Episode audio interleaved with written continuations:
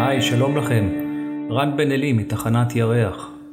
תודה שחזרתם אליי לפרק ה-17 של הפודקאסט, והפעם הנושא של הפרק הוא הפוליטיקאי שנמצא בתוכי. נושא שביקשתם שאדבר עליו. נדבר על הפוליטיקה בעבודה ובחיי היומיום שלנו, על הנפרדות העצמית ועל המסכה שמסתירה את מי שאנחנו באמת. הפוליטיקאי מונע על ידי אנוכיות ונפרדות, ואנחנו נשאל את עצמנו מה מניע אותנו בחיים שלנו. נדבר על הפחד, על התנהגות מאולצת ועל הדרך שבה ניתן לצמצם את נוכחות הפוליטיקאי בעצמנו, שנוטה לנהל את העצמיות על פי שיקולי תועלת ולא על פי הרצון והמהות האמיתית שלנו. לפני שאנחנו מתחילים אני מזכיר לכם, זהו פודקאסט עם מחשבות ורעיונות בלבד ולא אורים ותומים, ולכן זה לא טוב וזה לא רע, זה לא גבוה או נמוך, ומומלץ להישאר פתוחים.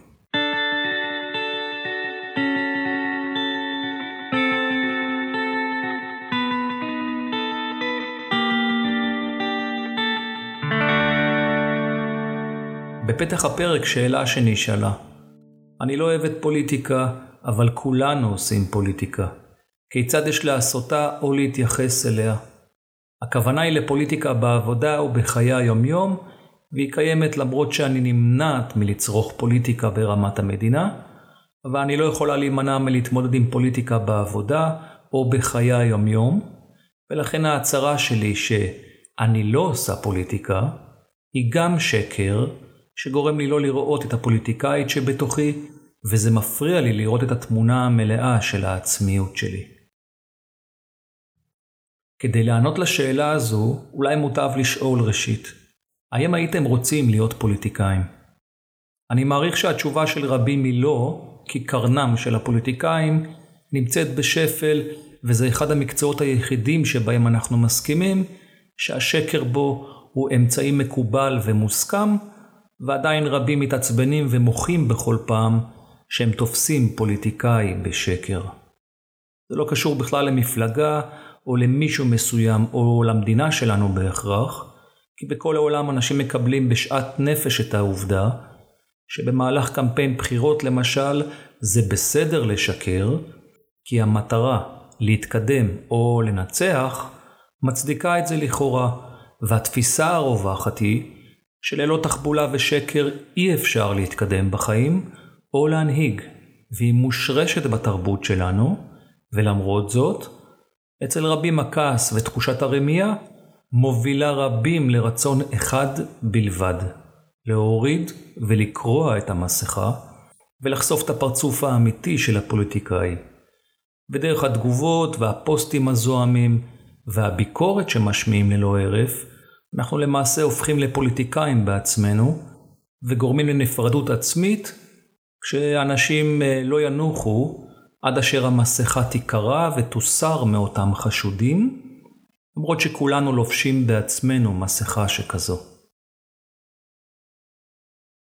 יש להתייחס תמיד אל מה שנמצא בעומק הדברים, והוא המניע האמיתי, ולא אל התרופה שאתם מחפשים, על מנת לתקן או לרפא את העיוות או המחדל שמתקיים, במגוון עצום שנושאים בחיים שלנו.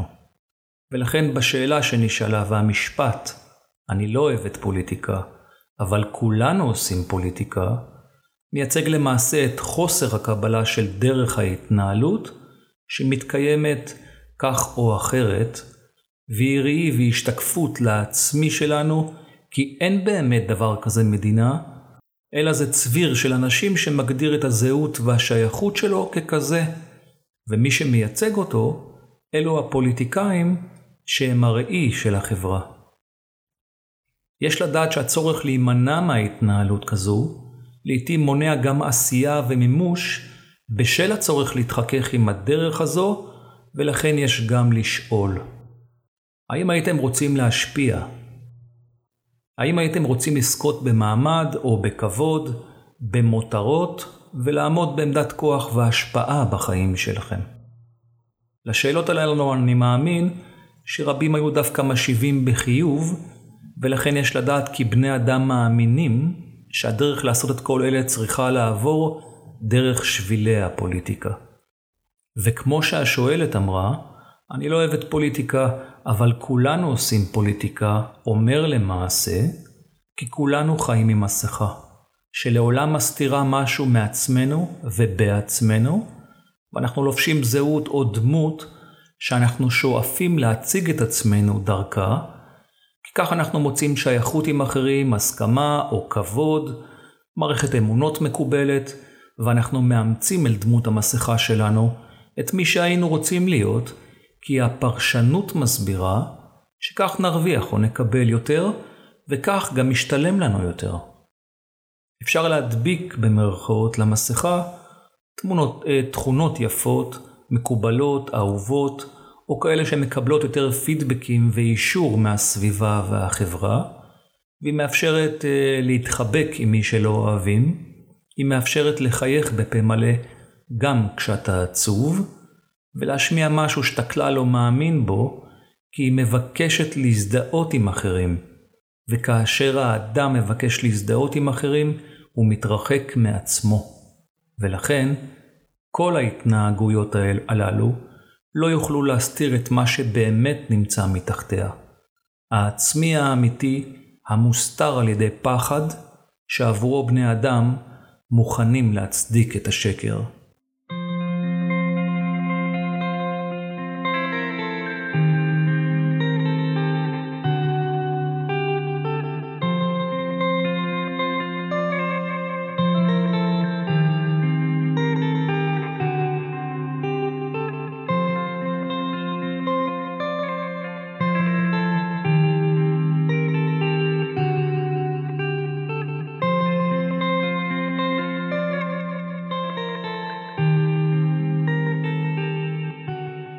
תשאלו את עצמכם איך זה שחלק אחד שלכם מוכן ומסכים לקבל דרך התנהלות מסוימת, כאשר בו זמנית קיים בתוככם חלק אחר שבז ודוחה את הרעיון הזה. בדיוק כפי שהוצג בשאלה שנשאלה ובמשפט, ההצהרה שלי שאני לא עושה פוליטיקה, היא גם שקר שגורם לי לא לראות את הפוליטיקאית שבתוכי, וזה מפריע לי לראות את התמונה המלאה של העצמיות שלי. השואלת מודעת לכך שמתקיימים בה לפחות שני מצבים שנוטים להיות קבועים, נפרדות עצמית ומסכה. וכל עוד אלו ימשיכו לנהל את העצמיות שלה וגם את תפיסת העולם שלה, המצב יכול להישאר כפי שהוא.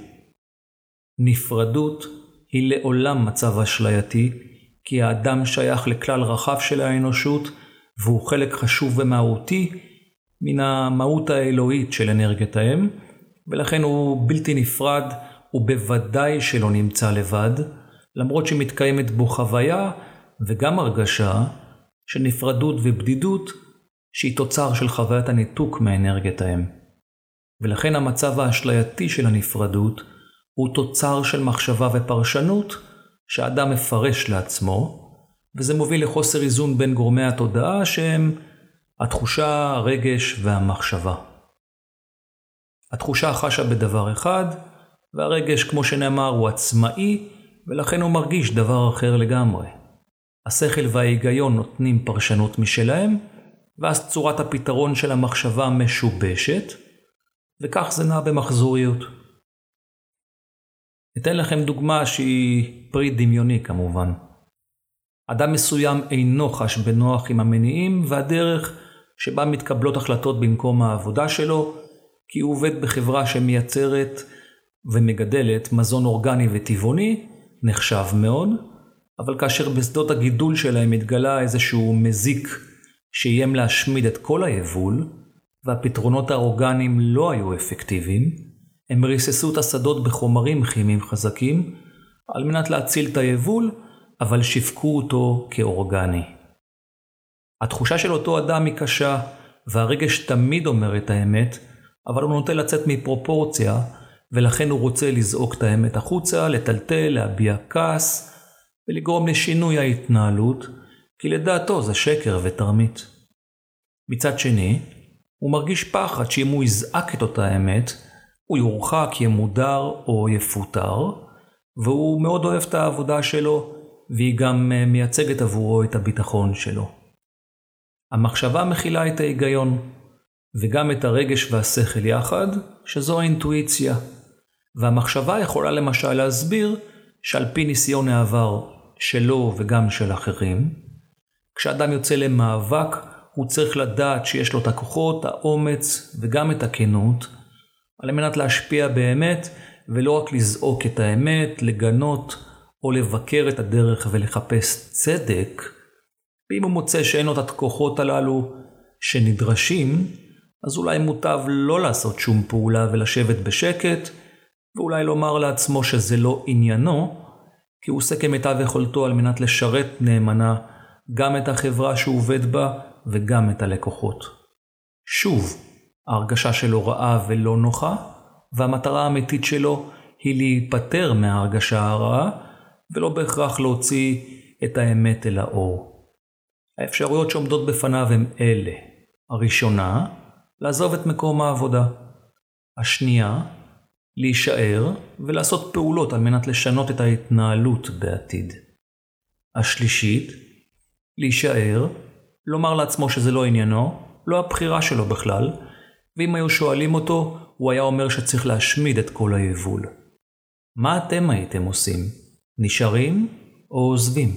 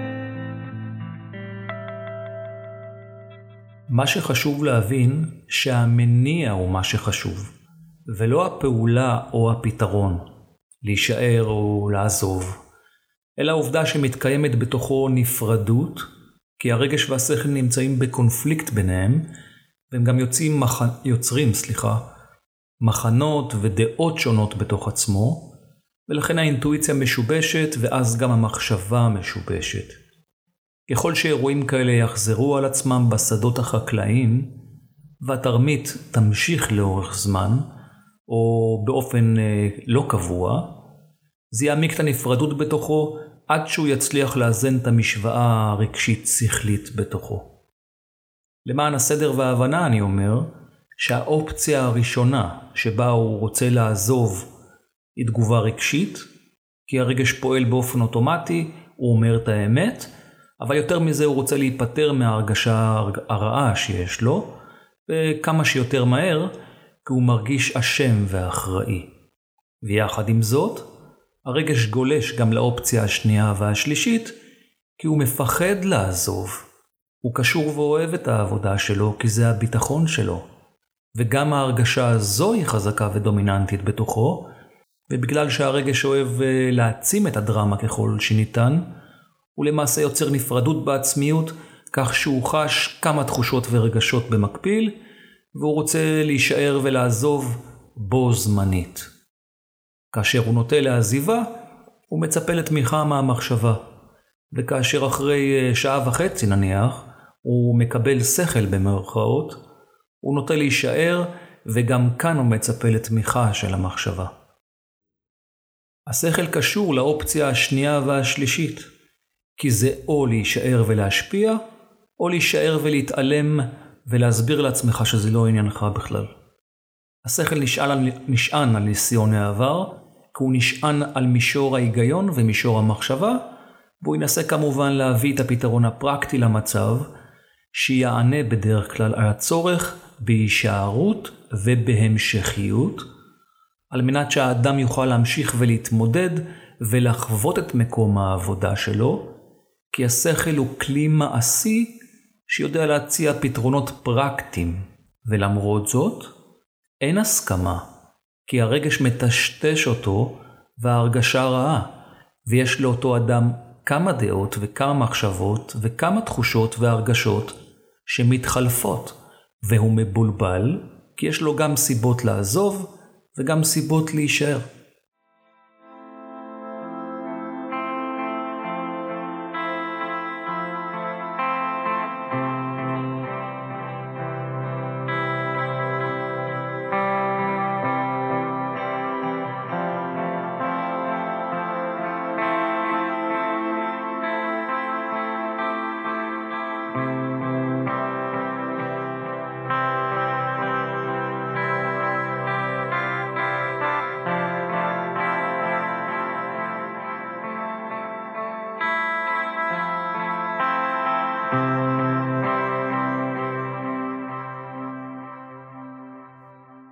כדי לנסות לפתור את הקונפליקט, קודם כל יש להכיר בכך שקיימת נפרדות פנימית, קרי, קיימים כוחות שונים שנאבקים ביניהם בתוך האדם עצמו, והאירועים החיצוניים הם רק השתקפות של המצב הפנימי, וחוויה שהאדם בחר וביקש לעצמו, על מנת לפתור סוגיה או קונפליקט, או חוסר איזון בעצמו, בלי קשר לאירוע החיצוני.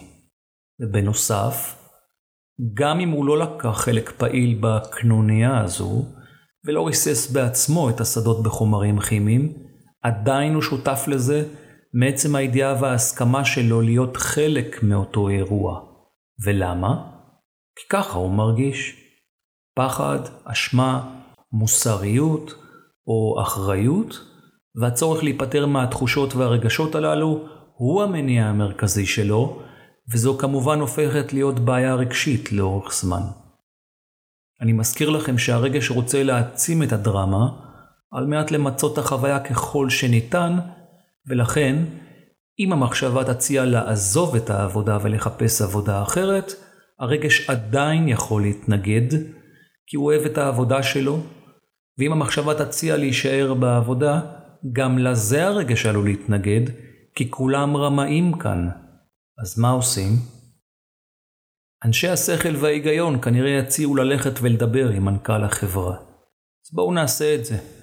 האדם הופיע לפגישה עם המנכ"ל, שטח בפניו את ההרגשה שלו, והביע מורת רוח לגבי התנהלות הדברים, ודיבר איתו וסיפר לו את כל מה שהוא מרגיש, את חוסר המוסריות והצדק, האחריות שהוא חש, וכן, גם ההרגשה הרעה שיש לו. אולי תתפלו, אבל רבים מאוד לא יעשו את זה, כי הפוליטיקה הפנימית מסבירה שאם זה יאמר כך, בכנות, האדם עלול להיות מסומן כבעייתי, ואולי הוא יפוטר או לא יקודם יותר בעבודה שלו, כי המשמעות של זה להוציא את עצמך מהכלל, וזה עלול גם לפגוע בוודאות שאתה צריך, וגם הביטחון שלך, ולכן רבים יבחרו באופציה השלישית דווקא של הפוליטיקאי, להישאר ולהסביר לעצמך שזה לא עניינך. אם המנכ"ל אמר שזה היה אירוע חד פעמי ולעולם לא יחזור על עצמו שנית, כי זה נעשה מחוסר ברירה באיזושהי נקודה בזמן, אז לכאורה נפתרה הבעיה, אבל אז הדאגה והפחד מופנים, למה שאותו מנכ"ל עלול לחשוב על אותו אדם, וההשלכות שאולי יהיו לשיחה הזו. ואם המנכ"ל אומר, שמע, מעת לעת אין ברירה, זה המצב ואלו התנאים, מה הוא עושה אז? בדרך כלל אדם כזה הולך להתייעץ עם הפוליטיקאי הפנימי בתוך עצמו, וזה כבר יודע להתייעץ עם אלו שהוא מחשיב למקורבים לו, כדי לקבל תמיכה קודם כל, והוא גם מנסה ללקט דעות ומחשבות של אחרים, על מנת לאמץ לעצמו אסטרטגיית פעולה, והוא יכול גם כמובן להסיט את העובדים האחרים, לנסות לשכנע, להמריד, לגרום למישהו אחר לפעול במקומו, או לנסות ולהקים מחנה מתנגד, או לכל הפחות למצוא מישהו שמרגיש כמוהו. כי מה שמעניין אותו זה להיפטר מההרגשה הרעה שיש לו ולפתור את הקונפליקט בתוכו. אבל האמת היא שהפוליטיקאי הפנימי רק מחמיר את הבעיה וכמעט תמיד ייתן לגיטימציה לשקר, ואז הוא יעמיק את הקונפליקט הפנימי, כי כמעט תמיד ההמלצה של הפוליטיקאי תהיה להסתיר את האמת במסכה. ואם הוא פועל אחרת, מסרב לשקר, הולך לאור האמת והצדק, ועוזב את העבודה שלו, כי הוא לא רוצה להיות חלק מזה. האם הוא לא מבקש קודם כל, הקלה מיידית לכל המחרובים וההרגשות והאשמה שהוא חש? במקרה כזה, סביר שהוא יפגוש את אותו אירוע בצורה אחרת, במקום עבודה אחר, או בסיטואציה דומה בעתיד, כי המטרה האמיתית היא לפתור את הסוגיה בתוך עצמו, ולא לסגת ללא פתרון. והפתרון היחידי שקיים הוא להיפטר מהפוליטיקאי שבתוכו.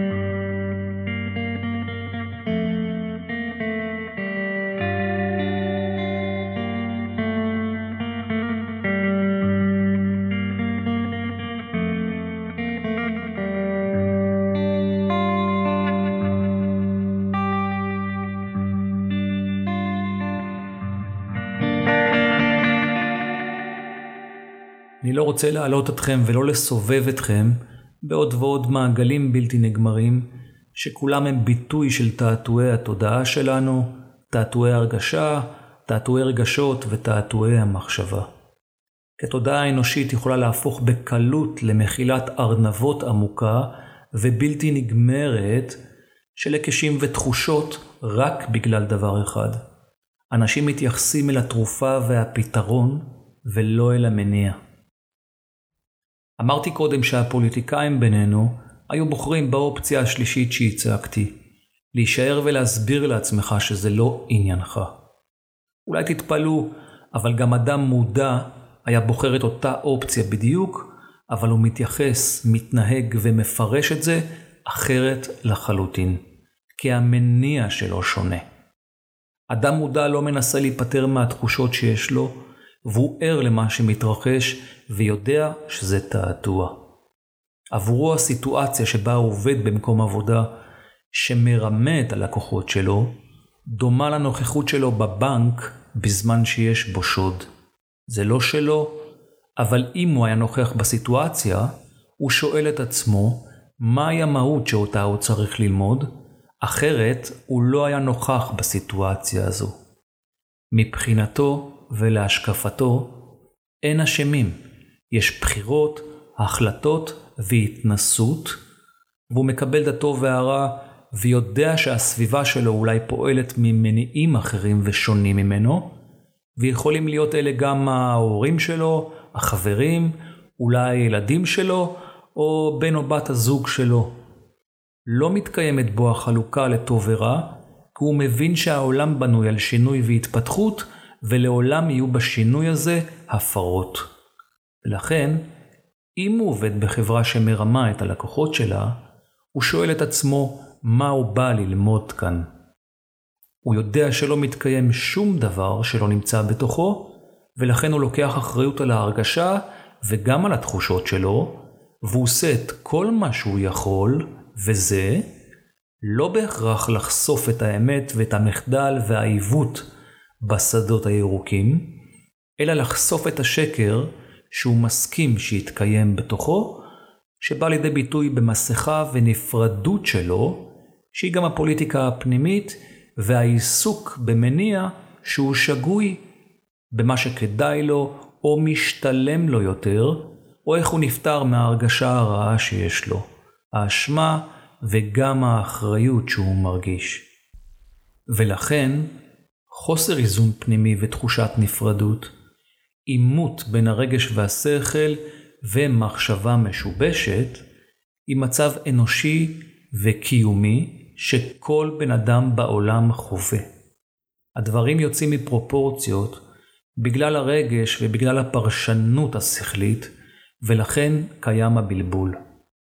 הדרך הנפוצה היא לברוח מהמצב הזה, להדחיק או לשים מסכה. הדרך הנכונה יותר היא להכיר בכך שיש קונפליקט ולהפסיק להזין אותו דרך התנהלות שאומרת שאין צורך להעמיק בעיה שקיימת, אלא יש צורך להתבונן בה ולקבל את חוסר האיזון הפנימי ולהקשיב לעצמך ולהסביר שוב ושוב מהו המניע האמיתי שלך.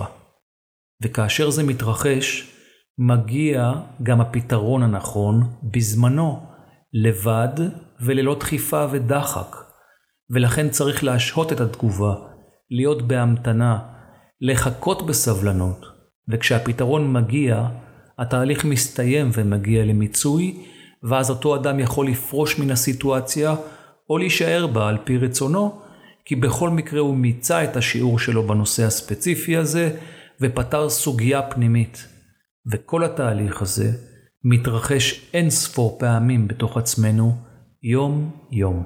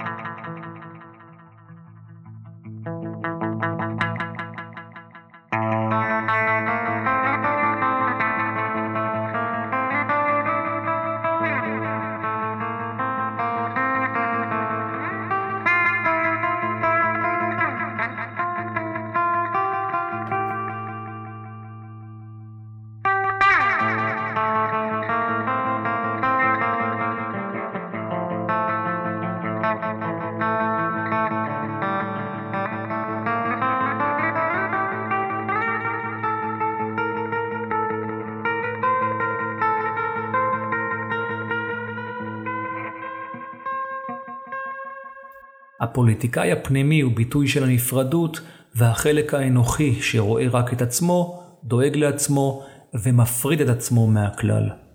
הוא משקר מאחורי פנים מחייכות, הוא אף פעם לא טועה, והוא מצהיר ומשמיע לעולם רק את מה שהעולם רוצה לשמוע, והמניע שלו הוא תמיד אנוכי. תחשבו לרגע לסיטואציה הבאה. יש לכם רעיון מדהים ונהדר שיכול להביא רווחה ולהועיל לבני אדם. האם תחלקו אותו עם העולם?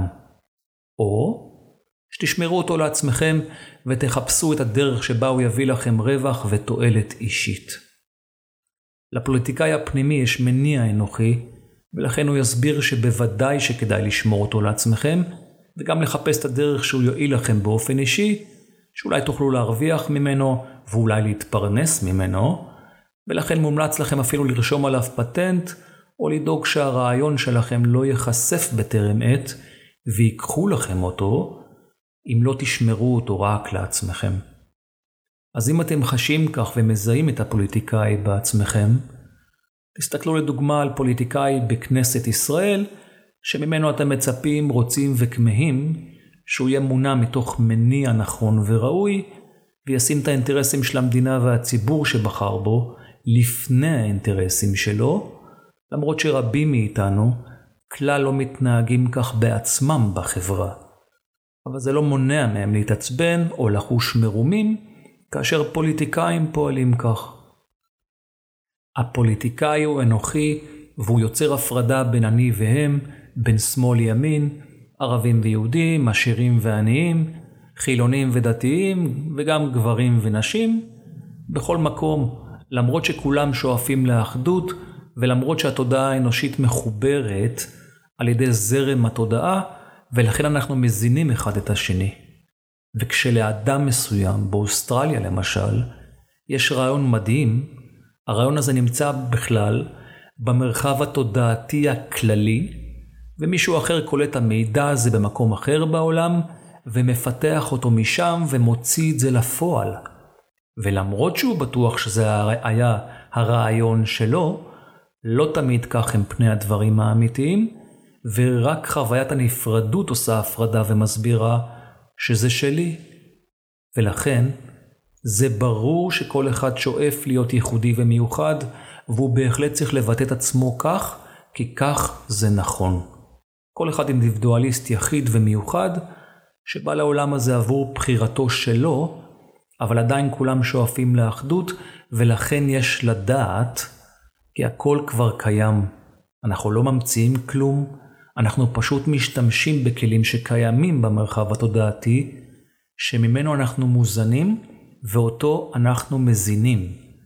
ולכן יש להיות קשובים למה שמזין אותנו, ובמה אנחנו מזינים את התודעה הקולקטיבית. תעשו מחקר קטן על עצמכם, וקחו את 20 הפוסטים האחרונים שלכם ברשת חברתית למשל, ותבדקו כמה הם תורמים, מקדמים ומזינים את האחדות.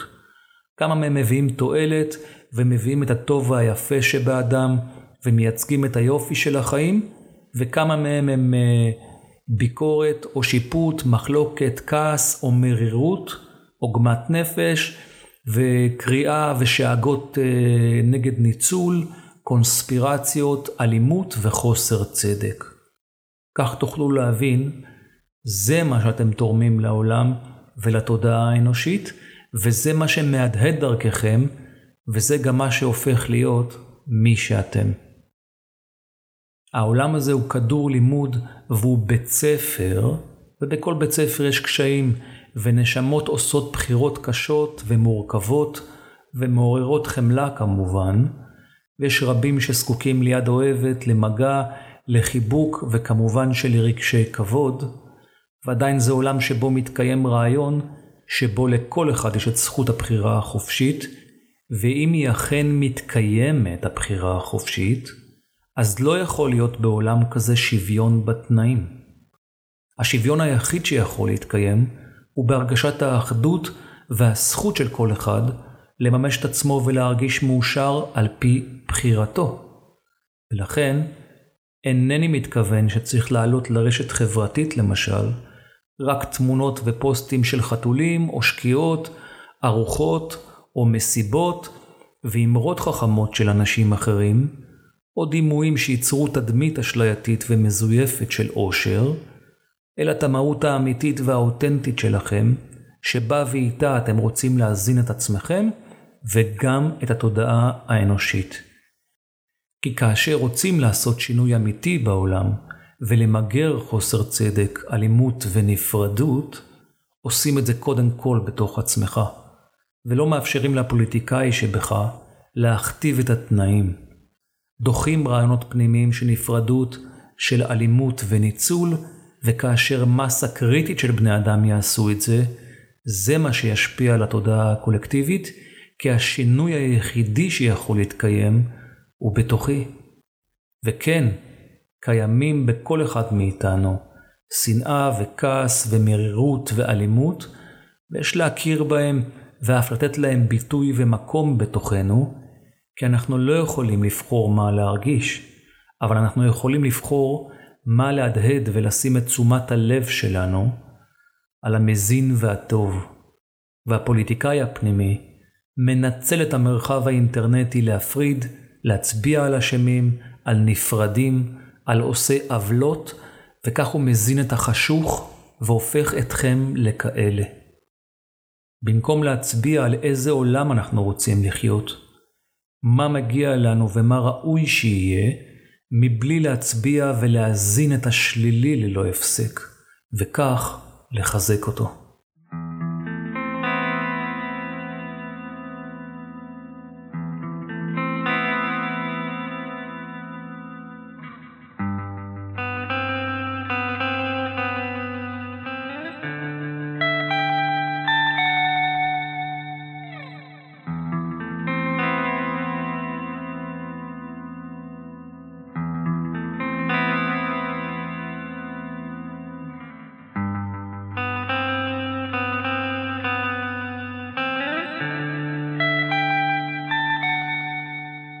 אני רוצה להרחיב מעט על המסכה. בפרק 6 בפודקאסט על הפחד, הסברתי בהרחבה את הרעיון המרכזי של הפחד, שהוא רגש מרכזי אצל האדם וגם המניע של רוב הפעולות וההחלטות שלו. כל פחד כרוך בהרגשת אובדן מסוימת, שמעוררת את הצורך באחיזה בקיים ובמוכר, שלעיתים היא נעשית בכפייה ובמקרים רבים עוד יותר היא מאולצת. ובגלל שבני אדם מסוגלים לתפקד רק בתור גבולות ברורים ומוגדרים, מצבים מעורפלים שלא נמצאים בטווח השליטה שלנו מעוררים פחד, והוא הגורם העיקרי שמונע מאיתנו לפעול על פי המניע האמיתי שלנו.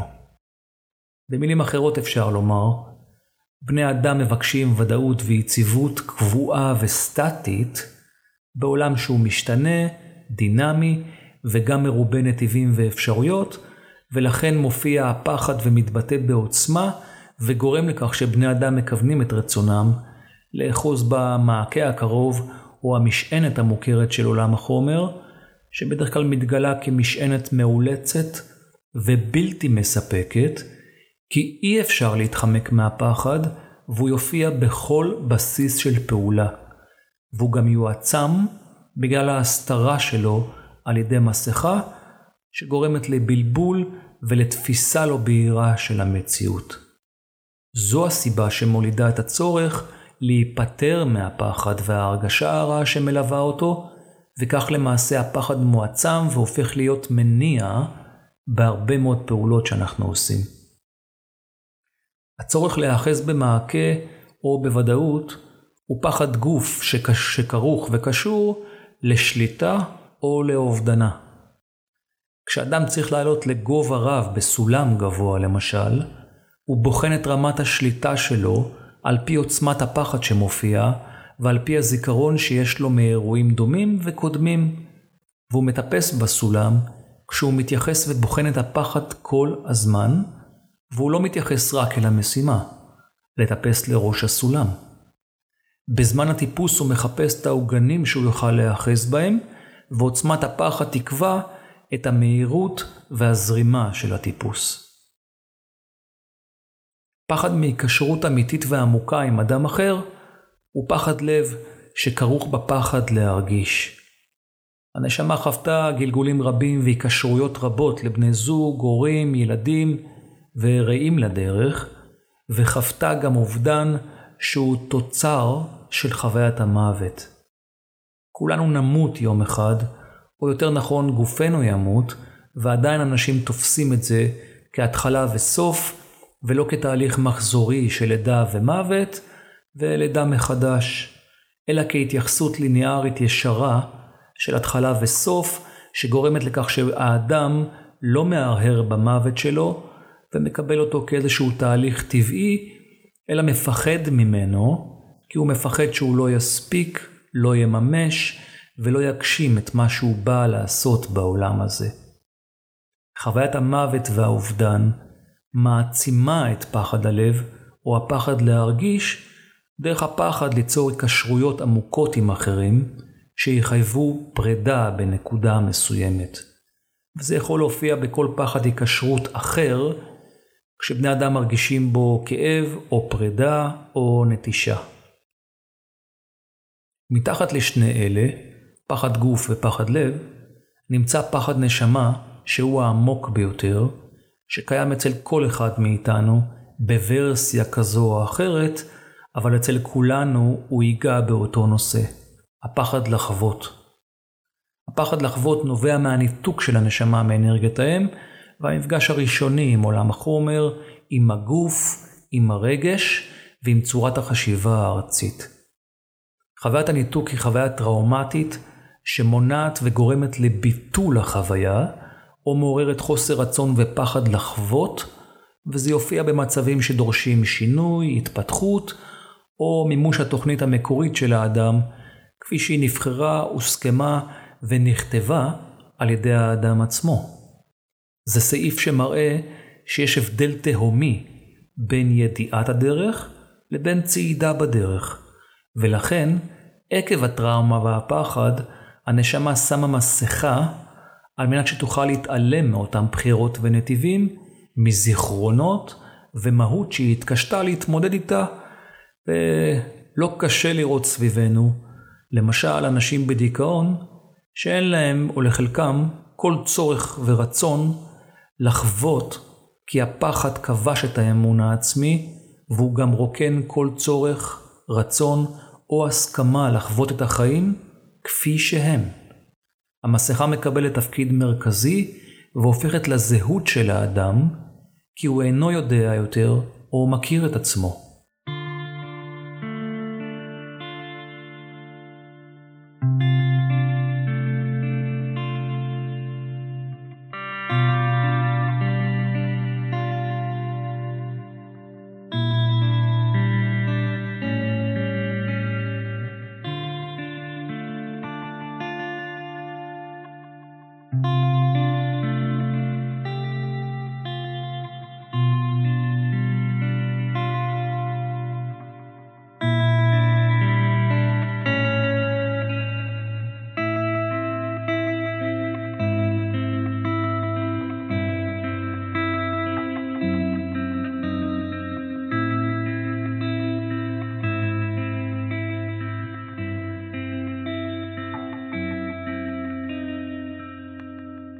המסכה באה להסתיר או למנוע התמודדות ועם מכלול שלם של התנהגויות שאימצנו לעצמנו כמכשולים על מנת לא להביט בפחד המקורי. והפוליטיקאי הפנימי משתלב היטב עם המסכה הזו, כי המהות של הפוליטיקאי היא לנהל את ההתנהגויות הללו. אפשר לומר שהוא מתמקם בתפקיד המתווך בין הפחד לבין הביצוע וההוצאה מהכוח אל הפועל. והוא עוזר לקבע דפוסי התנהגות מזויפים בעזרת השכל שמסביר שאם כבר יש וקיימת מסכה, אז בואו נשתמש בה ונעצים וננצל את הנוכחות שלה כדי שהיא תביא תועלת לאותו דימוי שבני אדם מבקשים לבנות לעצמם. כך נוצר פער בין הדימוי שהאדם יוצר למהות האמיתית שלו שמבקשת להסתתר בגלל הפחד לחוות, וזה מאפשר לפוליטיקאי הפנימי לנהל את החיים על פני מישור מאוד ספציפי, שמונע מאנוכיות ומכוון אל כללים חברתיים והסכמות שמקבלות בחוסר ברירה גם את השקר וגם את ההסתרה, ואלו רק מעמיקים את הספק, את החשדנות ואת חוסר האמון בין בני אדם. ואפשר לומר שאנחנו חיים בתקופה שבה קשה מאוד להבדיל בין אמת לשקר.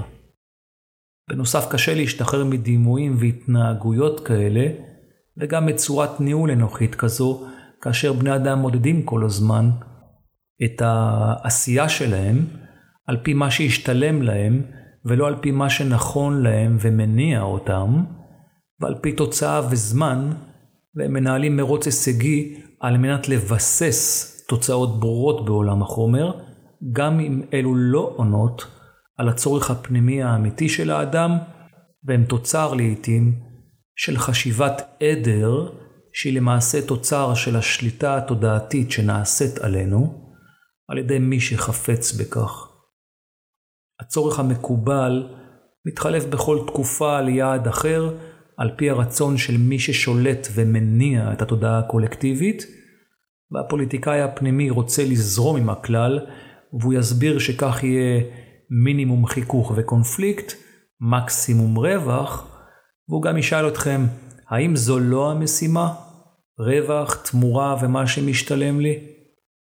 ואז הוא ידחק בכם, ויסביר שכדאי להזדרז על מנת לא להפסיד את ההזדמנות, ואותה תפיסה ואותה גישה באה לידי ביטוי באין סוף תחומים אחרים, שכולם מכוונים לאותה מטרה, וכולם גם מכוונים לאותו יעד. להביא אתכם לחוויית חסר. ואם לא תעשו מה שהפוליטיקאי הפנימי אומר לכם, תפסידו.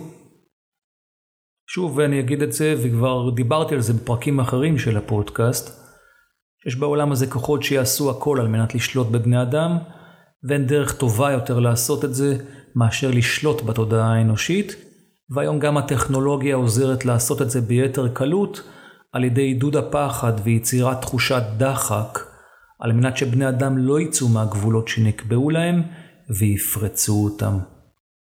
ככה יותר קל לשלוט על העדר, במיוחד אם הוא חובש מסכה שמסתירה את המהות האמיתית של מישהו. אפשר לצאת מהמשחק הזה על ידי הבנה פשוטה של המניע שלך, וגם שכל מה שבחרנו מתקיים, ועדיין נכונה לנו התפתחות, וזה מה שחשוב באמת, המניע וההתפתחות, ולא הקצב או המטרה והיעד. כשאדם מסתכל על ההתקדמות של האחר, הוא מרגיש את החסר בתוכו. את מה שהוא לא הספיק ומה שהוא לא מסוגל לעשות או להשיג, וזה תהליך אינסופי שמתחתיו כמובן יש פחד וכאב, פחד להרגיש או פחד לחוות שמוסתרים על ידי מסכה, ובנוסף פוליטיקאי פנימי שמטרטר ללא הרף ומסביר לך שרק צריך לרדוף, לתחמן, לשקר או להתנהג בצורה מאולצת על מנת לחוות שחרור שהמהות שלו היא הגעה לאיזשהו יעד נחשף. ומי שהלך או הולך בדרך כזו צריך לדעת שמה שמניע פוליטיקאי הוא גם מה שמניע המוני האנשים, אנוכיות וצורך בכוח ושליטה. ולכן הפוליטיקאי הפנימי שואף לגדול, להתקדם. יש לו תוכניות גדולות עבור העצמי ופתרונות שנשמעים נהדר, אבל למעשה הוא לקח על עצמו את תפקיד הניהול של המסכה שכל המהות שלה זו עובדה קיימת. היא מסתירה את הפחד האמיתי שלך. אי אפשר ללא מודעות להסיר את המסכה, כי היא תחשוף את האדם אל עוצמות פחד אדירות וחוסר שיש למלא בדבר אחר. המסכה מסתירה את הפחד המקורי וגורמת להתנהגויות מאולצות, ותהליך ההסרה שלה הוא הדרגתי ואיטי לאדם ששואף לעשות את זה.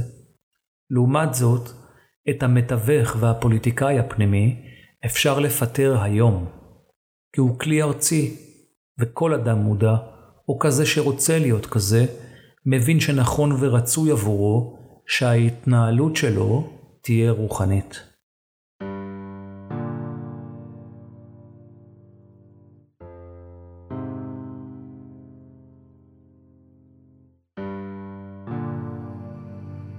אדם שנמצא בדרך למודעות יודע שכמו כל אחד אחר, גם הוא יחיד ומיוחד, ומה שנועד לאחר לא בהכרח נועד לו, ולכן הוא לא מרגיש חוסר או פספוס.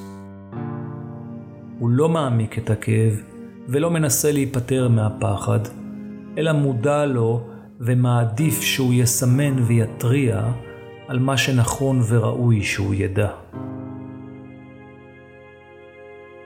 הוא אנושי ויש לו חולשות, אבל הוא מודע להן, ולכן הוא לא זקוק למתווך בצורת פוליטיקאי אנוכי שמבקש ליצור בעצמו עמדות כוח ושליטה, אלא הוא מודיע לעצמו וגם מזכיר לעצמו את המניע האמיתי שלו, שהוא מתפתח בחייו על פי דרכו, הוא מתפתח על פי בחירתו ועל פי מה שנכון לו, כי ככה הוא מרגיש.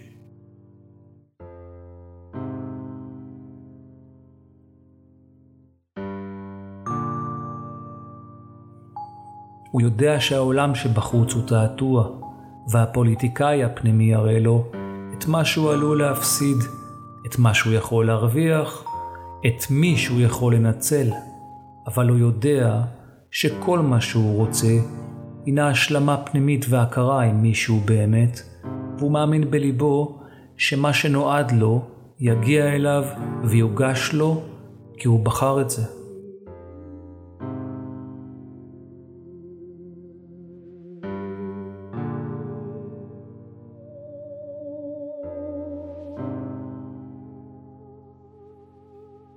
המניע שלו הוא לחבר ולא להפריד.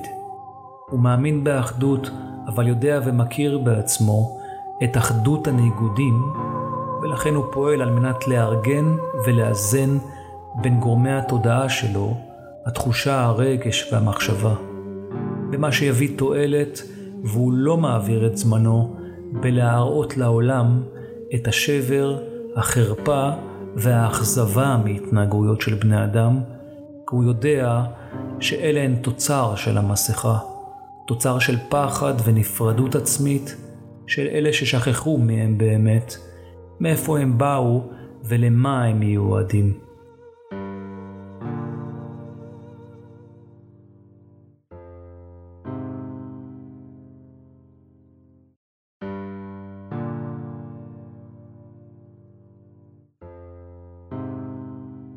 הוא יודע שהרוע קיים והוא עובדה, כי אין טוב בלי רע, אבל הוא לא נכנס למגרש של הרוע על מנת לשנות אותו, להעיר לו ולהתעמת איתו בכלים של רוע, שיפוט וגינוי, כי הוא מבין שכך גם הוא הופך לחושך. אלא הוא עושה כמיטב יכולתו לצמצם את נוכחותו של הפוליטיקאי שבתוכו, שיודע היטב להציס את הכעס ולהעצים את הפחד, ולכן כל מה שהוא עושה זה להגביר את האור שבתוכו, והוא מבקש לחוות את העולם שבו הוא מאמין שלכולנו מגיע לחיות.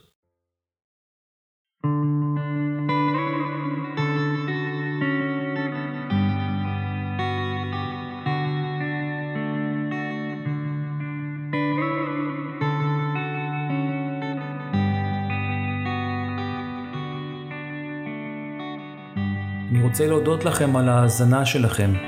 כולי תקווה שהפודקאסט הזה מועיל לכם בדרככם ועוזר להבהיר סוגיות והיבטים בעצמכם. אני משתדל להיות בהיר עד כמה שאני מסוגל, ואני יודע שחלקכם מקשיב לכל פרק כמה פעמים בשל הרבדים השונים של הידע והחוויה, ולכן אני ממליץ לכם בחום להתמקד בזמן ההאזנה בהרגשה שיש לכם, ואני ממליץ לכם לשהות בה עד כמה שאתם רוצים או מסוגלים. אשמח לשמוע מכם, אם יש לכם שאלה או בקשה, אשמח כמובן לענות לכם. אפשר להשאיר לי הודעה בצור קשר באתר האינטרנט של הפודקאסט, moonstation.co.il, או בפייסבוק, רן בן אלי, ואשמח כמובן אם תשתפו את הפודקאסט. הפודקאסט זמין באפליקציות ספוטיפיי ואפל פודקאסט וגוגל פודקאסט. כרגיל אני רוצה להודות לבן שלי עידו על המוזיקה המקורית והנהדרת שלו, ולאחל לכם שיהיו לכם ימים נפלאים, ונתראה בפרק הבא.